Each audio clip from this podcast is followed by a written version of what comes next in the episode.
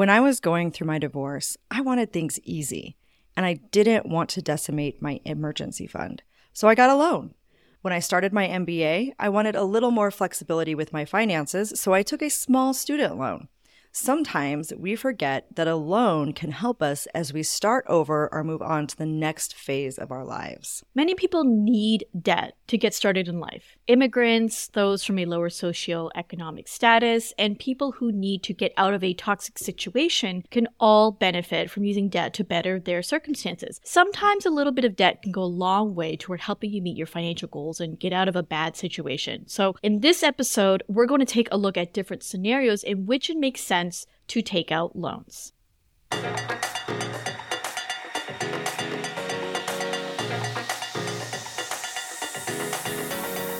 Welcome to It Doesn't Make Sense, where even when you're doing money wrong, you're still doing it right. Season one is all about digging into debt. Is it a moral failing, or can some debt actually be a tool for a better life? We're going to cover all the angles.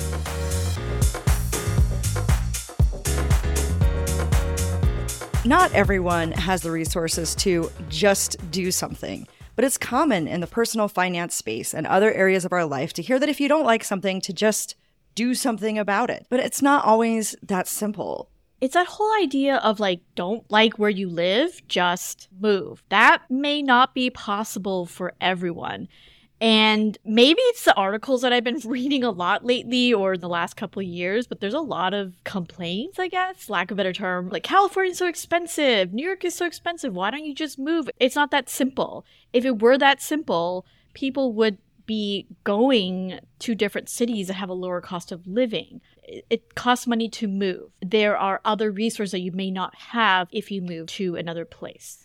Yeah, I think that's something that's really interesting because I've chosen to move back to Idaho. I love living here now. I have a good community now, but I was gone for 17 years and I would not personally have chosen to come back, even though it's a low cost of living area and it's the geo arbitrager's dream here. Well, except for the housing, which is out of control now. But the time I moved here, it was the geo arbitrager's dream. But the only reason I moved here is because I have family here and I needed help taking care of my son after my divorce. And so part of that too is it's always just about like low cost. If most of your support system lives in Chicago, what's going to happen when you move to this low cost of living area?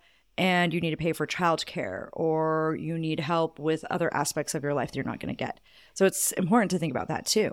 I'm going to go to side tangent rant. Yes. And apologies in advance, but I'm just going to first define what geo arbitrage means. So it is a, in my opinion, a fancy term for someone, a couple, a group of people, individuals, whoever, who decide to move to a place or travel to a place based on the cost.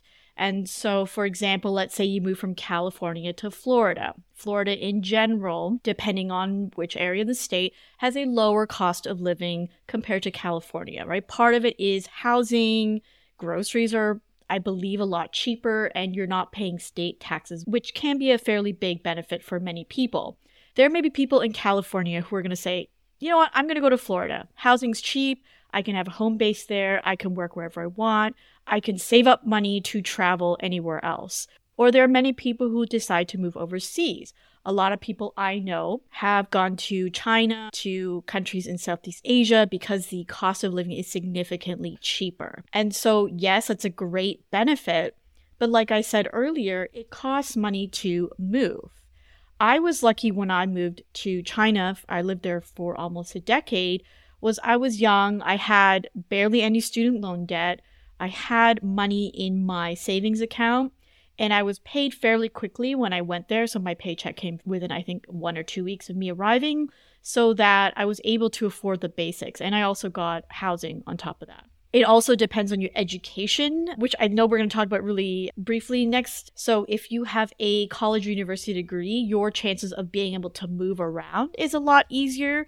It could be because if you live, let's say you move overseas like I did, most jobs will require you to have a college degree or some sort of higher education sort of certification. If you're looking to get a remote job in most places, if you do work with a company that offers this benefit, you may most likely need a bachelor's degree. So there's a lot of things to consider in terms of that. To say just move is pretty ignorant. I'm going to go there. It's pretty ignorant. Yeah. And, and even if you're moving for a lower cost of living, how do you know you're going to have a job there? And things like, you know, trying to escape an abusive marriage. Well, just leave. Well, unfortunately, there's a lot of things you need to have in place. Now, I was lucky. My divorce was not because of any sort of abusive situation. I am still good friends with my ex and I like him a lot as a person, but not everybody has that good opportunity. And sometimes when you're trying to leave an abusive marriage, if you have been cut off from friends and family, if you don't have access to the financial resources, like just picking up and leaving is not that easy, especially if you don't have access. Maybe you don't have access to a car. Maybe you don't have access to any sort of financial resources. Maybe you have kids. How are you going to take care of the kids if you just leave. It's not that easy. And you usually need plans in place and you need to try and keep them secret because once an abusive spouse realizes that you're trying to leave, a lot of the time, that's when you are in the most danger of your life or your kids' lives. And so it's really important to just address the fact that none of this is that easy. Even if your situation's, I'm to air quote this fine, and let's say you want to just improve your financial situation, maybe you feel like there aren't as many opportunities where you live, thinking that you can just get an education and get a better job is also there's a lot of nuance to that as well because let's say for example you live in a rural area. Even if say you get a bachelor's degree or you get a bunch of certifications. What if there are no jobs beyond, gosh, I'm going to apologize for sounding so stereotypical right now, but like farming, right? Or retail jobs, or, you know, things like that, right? I'm just saying, like, it depends on where you live. Or let's say you do get a job, but then the company moves away. There are lots of towns in the US and people I know who've worked in some pretty great corporate jobs, but the companies decided to pack up and leave. And so there's a lot of things that we cannot control. Just to say, you know, as an individual that you can be responsible for something is it's really difficult to just say like, yeah, go buck up and do something like that. It's not always the case where it can happen. Yeah, and let's take a look at some of the very real costs that we're talking about here. The average cost to move across the country when you have two to three bedrooms is between $3,000 and $9,500, depending on the moving services and other uh, factors. But you're looking at, just for a cross country move, you're looking at $3,000. I paid for a full service move across town a couple summers ago, and that cost me $6,000. But that was a full service move. They packed, they came in, they packed everything up for me. Then they moved it, they stored it because I couldn't get into my place. So there was a whole lot of stuff that went from that. And I was lucky that I was able to afford that $6,000. But a lot of people can't just wake up one morning and drop between $3,000 and $9,000 on a move. Yeah. And some of these moving costs may not even be to hire movers or moving trucks. It could be things that you need to buy in your new apartment or your new house just to kind of get settled in. If, for example, if you're leaving an abusive marriage and you're just leaving with the clothes in your back, or you and your children just leaving with the clothes in your back, if you have nothing, then getting set up might mean trying to buy furniture, trying to get bed sheets, plates, things like that. That all factors into the cost of moving. I remember when my husband and I moved from China to the US, we're not about to ship furniture from China to the US. So we we bought furniture. We we tried to save money by going on Facebook Marketplace, but those are there's still costs to furnish an entire apartment. So that's just an example. And speaking of leaving an abusive marriage, on average, divorce lawyers cost about $270 per hour and a total average cost of $11,300 to get through a full service divorce. And that's just the basics Uh, I was fortunate in that my ex and I, once again, I keep having to talk about how I am fortunate because I am. I am fortunate. My ex and I figured everything out ahead of time. We had everything divided. We had all of our assets divided by the time I left Philadelphia. All we had to do was sit down with my cousin, who was a lawyer, and say, This is what we want, make the legalese, and then pay the $200 at the time filing fee. And that was it because we had both agreed. But if you have to sit down, if you have to go to trial and you have to work out custody and you have to work out all of these things with the help of a lawyer, Oh man, those costs, they add up fast. I know people who pay tens of thousands of dollars because they're dealing with a narcissistic, abusive ex who just keeps bringing them back, bringing them back, bringing them back that's an issue too. I just want to point out that you know you again were very lucky, I guess you can say that you had the help of a of a family member who was a lawyer. So you didn't have to to pay that. For those who don't know, most attorneys or lawyers charge by the hour simply because of the different cases that they work on. They don't know what can come up. Maybe there's paperwork that's found later on and they have to work on it. If you and your ex-spouse are now contesting different aspects like maybe alimony, child support, one of your spouses was hiding money, and you have to hire someone called a forensic accountant to dig up all of the hidden money. Those obviously are a lot more work for divorce lawyers or just attorneys in general. And so that's most likely why they charge per hour. So the cost of $11,300 seems really high, but it's also not if you think about the amount of hours divorce lawyers have to put into it if they're trying to mediate a conversation between you and your ex-spouse if they're trying to really figure out what's going on with some documents right? If you have to go to court like miranda said those are all hours that they have to put into to present your case. You know this is sort of another side tangent is if let's say you and your spouse had a joint account or you are in a financially abusive marriage and you're trying to get out and your spouse was one who had their name on everything you may not have access to any of that cash while you're going through these divorce proceedings. Again, I am not a lawyer, so that may or may not be the case, but just think about it. There are things that can happen that you may not even think would happen during a divorce proceeding. Even if your spouse and you were fine. I mean, I've heard cases where ex spouses or ex couples had a joint account and then the husband drained it. So having access to debt can make a lot of sense. And there are other costs as well uh, when we talk about immigrating to the US.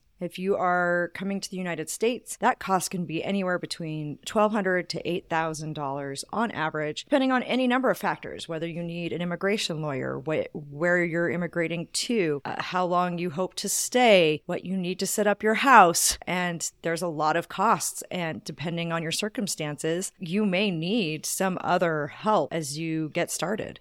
So, in my family situation, when my parents and my sister and I, we immigrated to Canada, we were very lucky. And I, I, think we keep using this word a lot, but it's true. We were lucky. We had a distant family member who let us stay in their place for about a month while we found somewhere to live. So we found somewhere to rent, and then my parents eventually bought a house. Living expenses can be really, really high depending on where you move, and especially if you're trying to find somewhere to live very quickly and you don't have the resources like my parents had in terms of finding distant family member. Maybe you're staying in hotels, maybe you're staying in Airbnbs. There are also businesses that may take advantage of the fact that you're an immigrant and you don't have many resources here. You don't have a good credit score or a credit history at all. And so interest rates may go up. You may have little choice to to search for different places to live, buy a car, all those things that can really increase that cost when someone is immigrating to the US.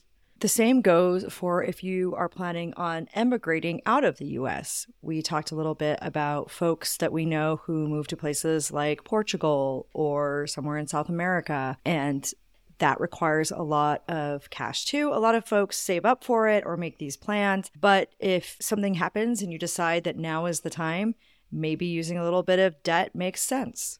We have talked about this in a previous episode student loan debt is quite uh quite a crisis so to speak and it partially because costs for college is quite high. The average cost of an in-state tuition at a four-year public college is 9,670 a year, which sounds weird. It seems quite low, but this is again in-state at a public college. It could cost more if you go out of state, if you're in a private college, and also depends on the degree that you are pursuing make sure that you listen to our episode about student loan debt. I don't want to go into more detail on that since we like really drilled down so make sure you listen to our episode on student loan debt and let's transition to businesses, right? Businesses are expensive in a lot of ways. It's common for business owners to spend about $40,000 in their first year, especially if what they're doing requires an actual premises or goods or they're manufacturing or selling goods or any number of things. Sarah and I are fortunate that the business that we run has pretty low overhead. I didn't have to spend a whole lot to get started. I just needed to have access to the internet and a laptop because I'm a freelance writer and a podcaster. And as I expanded to include podcasting, I had to buy some podcast equipment, but luckily that's also fairly inexpensive. So most of what I have to do with my business is low cost, but a lot of people aren't that lucky. You could spend thousands of dollars and be borrowing from everybody to get your business off the ground, depending on what it is. Yeah, and some of the things that I know that I don't necessarily have to pay for are different types of business licenses. So I'm really lucky that I, I do have an LLC. I have professionals that I've hired in place to make sure that everything is legit. But again, it depends on the business. If you need to get additional licenses, you got to figure out like the tax stuff. You might have to hire an attorney to get everything set up. If let's say you're opening a new branch in another state, so now it kind of get can get complicated. So forty thousand dollars can be can be expected. Um, I guess you can say. And so, even if you're not in a business or you're not trying to open a business, even getting a new job can cost you, especially if you have to buy uniforms or professional clothes or even some sort of reliable transportation to work. Maybe you're buying a car. Now, I remember when I first started teaching, I know I still look super young. Many people have commented I look super young, one of the ways that I really felt insecure in my in my teaching career initially was when I first graduated when I was about 23. I still looked like I was 18. And so I was teaching high school at the time, very briefly, before I went overseas, going into a, a school where I looked in, like in my teens and I'm teaching kids in their teens. I really felt like I had to up the game, so to speak, in terms of my professional clothes. So I spent a lot of money on like power suits. um, like high heels, things like that. For many of you women or people who really love clothes out there, um, you know that this type of stuff isn't cheap. And if you are buying a new car, even if you're, let's say, taking public transportation, if that is an additional expense that you didn't have to spend before, that's going to increase your budget. And that's something that, that people will need to take into consideration, especially if, let's say, they're not getting a paycheck for their first month. Or I know in my case, one of my jobs overseas, I didn't get paid for six weeks. That can be really, really difficult if you are going to be relying on that paycheck maybe as soon as possible in order to pay for some of your living expenses. And even when my son started work, he worked for a local retail thrift store, but he was working in the in the warehouse. He needed like steel toe boots. He needed nice thick gloves to protect his hands. And during the winter, he needed a thick jacket for when he was out and about. And he was lucky enough to have a mom who was like, you're doing this for the good of yourself and your betterment, so I will buy these things for you. It cost us $400 to get all of the things that he needed to properly and yeah i went ahead and splurged a little bit on higher quality items we probably could have gotten away with $200 we would have had to buy stuff again in the, in another six to eight months. But I'm going to include in our show notes, I'm going to include a link to my favorite author. One of my favorite authors is Terry Pratchett. In one of the books he has, Commander Vimes' Economic Theory of Boots.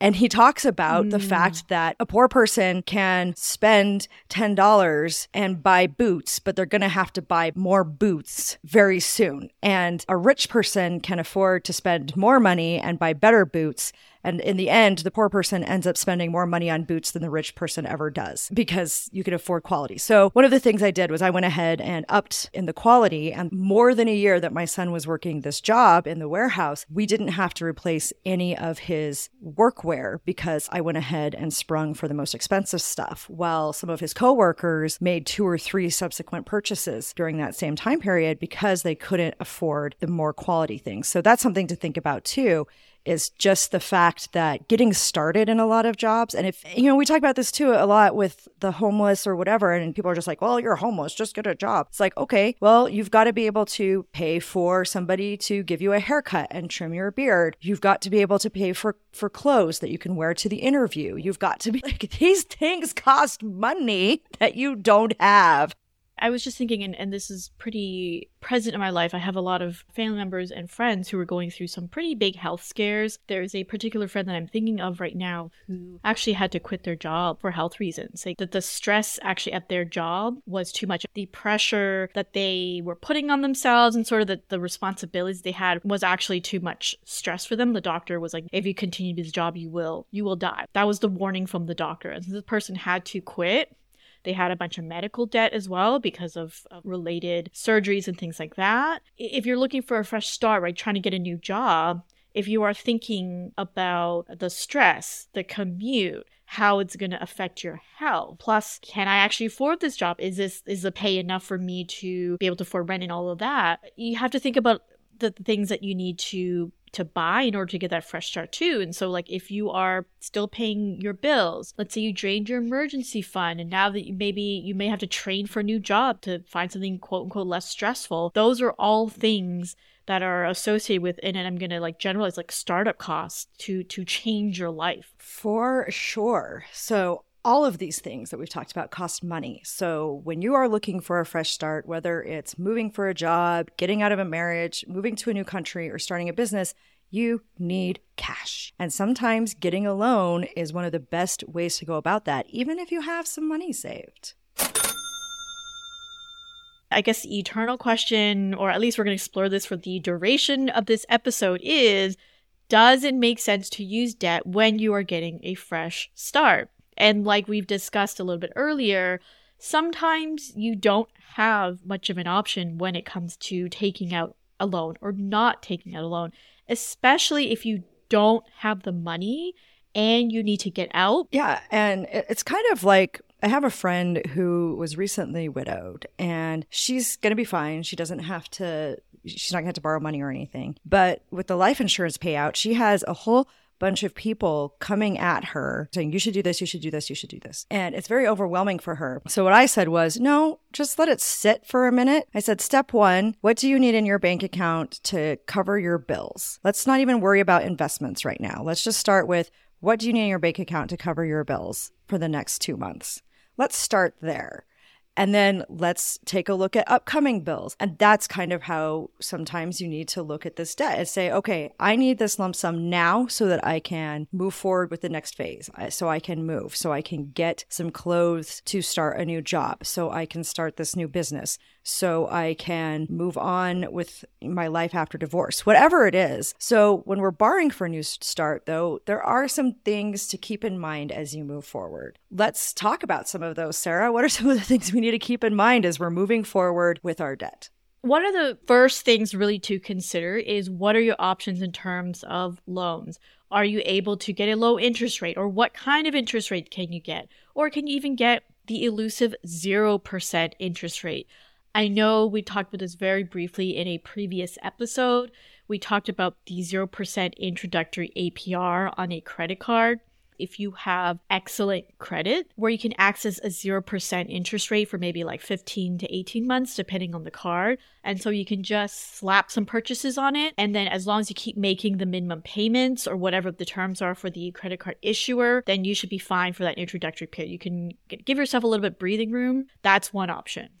Yeah. And if you can get better terms and a higher amount, that makes a lot of sense. Last time I got a personal loan wasn't an amazing interest rate. It was in the six to seven percent range. It was better than me having to turn to a credit card and it worked out for me. And in some cases, you may not be able to get that low of a rate. We are currently in an environment where rates are higher than they have been for several years. So it does make sense to shop around and see if you can get the best possible rate. And in some cases, you may just have to suck it up and get what you can get if you need the debt which sucks. That's the, the way our entire system is set up sucks. My little side rant. But for those of us who are stuck in it and have to try and do what we can to move forward, go to some different sites, get some comparisons, get some quotes so that you can compare and get the best combination of rate plus term length plus amount. Because those are things to consider as well. Sometimes it's not just about the rate. Sometimes it's about, okay, if I can pay a slightly higher rate, I can get a larger amount and a longer term.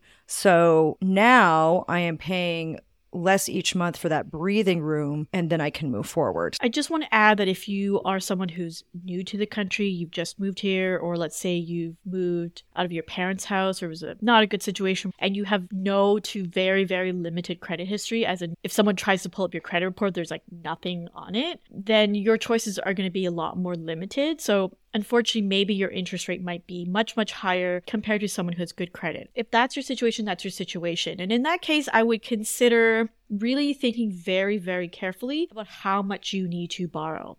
If there is a way to borrow a lower amount, if let's say you're doing a fixed installment loan and you only need, let's say, several thousand dollars, then just borrow several thousand dollars. Maybe down the line, if you need more, you can just borrow more or if you can get something like a line of credit. I know Miranda has talked about using a line of credit before. A line of credit's great is because you can borrow up to a certain limit, but you don't have to borrow the entire limit that you are able to get. So those are some options to think about too is even if you don't have good credit, there are ways to help I guess you can say like minimize the impact of that loan as much as possible. And as you're considering this and thinking about how much you're going to borrow, make sure that you are comfortable with that debt part of this that's hard is it is hard for us to be comfortable with debt. In some cases, you might need debt, and so you may have to force yourself to become a little more comfortable. But really think about, like, especially if you have some savings, really think about, okay, how comfortable am I with this? What are my goals? We have a really great story from Adrienne uh, at, at Tailored Wealth Saver who talks about choosing to go with debt because that's what she was comfortable with rather than drawing down her emergency fund to cover some things after her divorce. Last year, once my divorce was finalized and actually going through the divorce, I made a decision to actually leverage 0% interest rate on a credit card so that I could be able to afford different expenses that were coming up, such as starting over, having to get a new bedroom set, having to get different little items around a home that you don't really think about um, when you are getting separated from a spouse. And because that money was not necessarily set aside from that, I didn't want to pull from my savings account, which I could have, but I didn't want to do that because just in case any type of emergency would have occurred, then that is something that I wouldn't have been able to just lean on like I would prefer to do. Leveraging that 0% interest rate helped me with a couple of things. It helped me free up money that otherwise would not have been free. It would have been tied up purchasing a brand new mattress, purchasing a new bedroom set, everything of the sort. Um, and I preferred not to get some of those things from Facebook Marketplace just because I wanted to be something of starting over, something for me that I had went through a lot mentally. I was working on healing from a marriage that did not last and I wanted to have something new, not used. So, leveraging the debt allowed me to free up the money, and it also allowed me to actually have some peace of mind because I wasn't worried about if my emergency savings account would be able to be enough for me. What I love about that is it, really sounded like Adrienne thought it through in terms of like her comfort level and what she wanted to keep in her emergency fund. Speaking of leaving some money aside, think about can you make more money leaving some of your assets in the market? So let's say you have invested money in the stock market, in your 401k, whichever type of account that you have, and you are looking to start over. Now, there are some 401ks in which you can take out a loan, and that's great if, if that's what you decide to do. But before doing that, think about whether or not that that's really going to benefit you in terms of the long run. Is it far better for you to leave money in the market because it earns a much higher rate if you can get, let's say, a lower interest rate for your personal loan? Or no, you decide actually I, I'd rather pull it out and then I'll think about the retirement aspect later or the investment aspect later. That's a really good. And that's one of the big things for me. Uh, as, when, as we go through talking about debt, as we go through this season talking about debt, you're going to hear from me a lot that I would much rather just leave most of my money in the market. And I do sell some assets. We talked about this during the personal loan one where I got a personal loan, covered my trip to China. And then when I got back, I sold some assets to pay off the loan. And so I do work with it that way. But it is important to think about where is my money working for me? Does it make sense to sell some of the assets and get some debt? And along with that, that goes back to what Adrienne talked about with her emergency fund. Think about do you have an emergency fund? Do you want to take everything out of the emergency fund? What happens when you have an emergency later? We never know what's going to happen in life. And so sometimes that combination of, okay, I'm going to use a little bit from my savings, a little bit from my emergency fund, plus a little bit of debt to give me a little more room and breathing space. And then when things are settled, then I can start thinking about tackling that debt a little bit faster. I feel like emergency funds almost gets like a bad rap in terms of it's this like far off concept in terms of like, oh, I'll never have an emergency. It's just money that like I'm sticking in here for some random event that may or may not happen. And it's true. It may not happen. You may not lose your job. You may not have medical debt. You may not have a roof that you need to replace.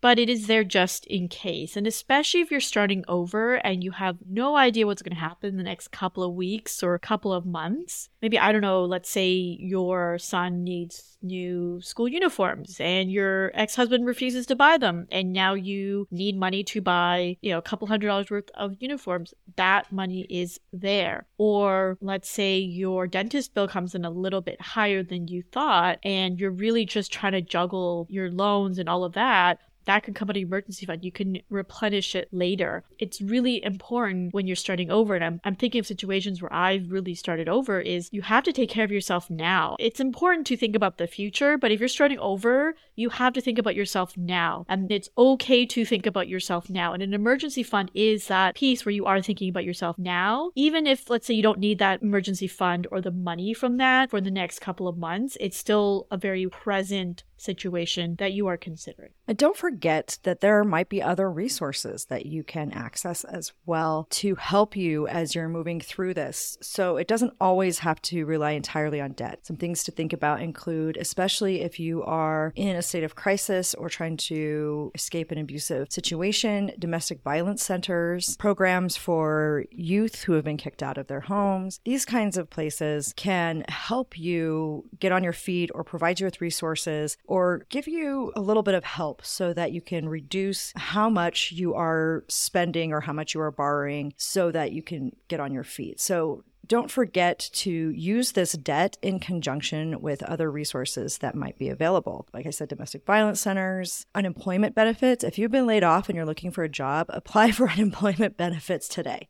Just do it. Just apply for those benefits, get those going as soon as possible community resources through nonprofits and government agencies like your food bank, secondhand thrift stores, housing agencies, those kinds of things. And they often have resources that you can go to as well. So, for instance, if you go to like a housing agency, they might be able to help you also find out where you can get relief for help paying your utility bill. And so look for those places in your community where you can go in and talk to somebody who can direct you to resources. And this is especially important if you don't have access to the internet, not everybody does, or if you have limited access to be able to fill out applications online. Being able to do all of that and go in to these community resources can be very helpful. And don't forget about family and friends. Sometimes in your venture, if you have a good network, that can be helpful. Not everybody has that, but we do have a great story from Eric Brotman, the founder of BF BFG Financial Services. He has a story about pulling from various different places, including family and friends, to fund his business and get his business off the ground. In 2003, I was 31 years old and really didn't have uh, very many assets. I had a small home, but essentially nothing else. I was kind of starting over. And of course, I wanted to start a business and went to various traditional banks to try and get lending. And none of the banks would even talk to me. And I borrowed from credit cards, which, as we all know, is kind of a disaster, but I had to do what I had to do. I borrowed against my home. I borrowed against my mom's home, which she was generous enough to let me do. And when you borrow from mom, you have to keep a good line of credit there. But also, the thing that really pushed me over the top was being able to borrow from a life insurance policy that had been bought for me when I was 14 years old. So I was able to utilize the cash as collateral, borrow against the life insurance policy, use that to start a company. And essentially, that little bit of money that was in a life insurance policy from when I was a kid wound up being a huge difference maker for me. So, even if you're not starting a business, relying on resources is really great. Two other ones that I would suggest people maybe go look is your local library. So I know, Miranda, you talked about applying online to things. You can go to the library and access the internet from there. You can ask librarians to see if there are community resources that they can offer you. I think some libraries, again, it depends on your location, offer help with citizenship issues. Like there's a lot of places where they do ESOL classes, so English as second or other language classes. Another resource that this one's really depending comfort level is there are lots of churches around, a lot of religious organizations that do have food banks that have different support groups that you can reach out to. So if let's say you do already go to a church and you want to speak to your pastor or priest or someone that you trust within that church for different resources, you can. There are lots and lots of resources in terms of that you can access. So, as you're going through this, put that as part of your efforts to put together a plan. When you're doing this, there's a good chance that as you're starting over, as you're moving to the next stage of your life, you're going to need to pull from different areas and use different strategies. And that in, that can include debt. It can include community resources. It can include your network of family and friends and it can include your savings. There are many things that you might have to combine together to make this work. And that's okay. And it's okay to, to pull these strategies in, and it's okay to use debt as one of the strategies. Just make sure that once you have that breathing room, once you are starting to get established, you start taking a step back and saying, okay, what's the next step in tackling this? If you're overwhelmed with strategies or even where to start in terms of debt, there are quite a few nonprofit agencies that can help you manage the debt or help you look at what's going on and come up with sort of a strategy in terms of how you can tackle it. And so I do want to just put a like a super big asterisk here or big caveat is to be really, really, really like really careful who you decide to work with because there are places that call themselves debt settlement companies or debt management companies and some of them may not actually work in your best interest. Some of them may charge you fees promising you a lot of things and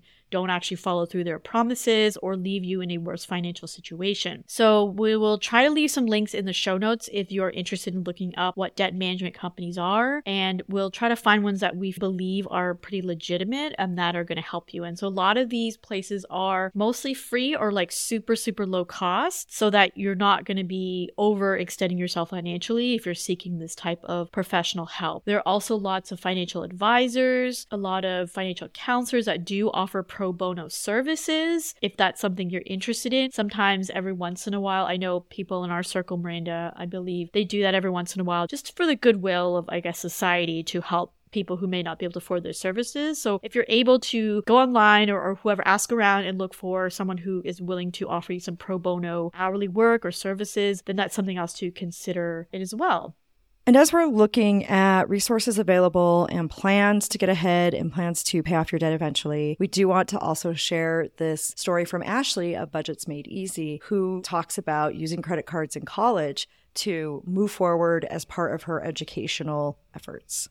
At the time that I was in college, you know, I didn't have family support. I did have my current husband, we were not married at the time. We did live together, and I was not able to live on campus and it was an hour and a half away. I was working part time, but as you can imagine, driving over three hours a day, I didn't make enough money to pay for that. I didn't make enough money for gas, food, my car payment, car insurance, my cell phone bill. Now, I did have some money each semester left over from my student loans. You know, I had to use a credit card. And as soon as I graduated, I had around $10,000 in debt from using the credit card to get me through school so that I could finish. Once I started my career as a police officer, it took me about six months to get that credit card paid off.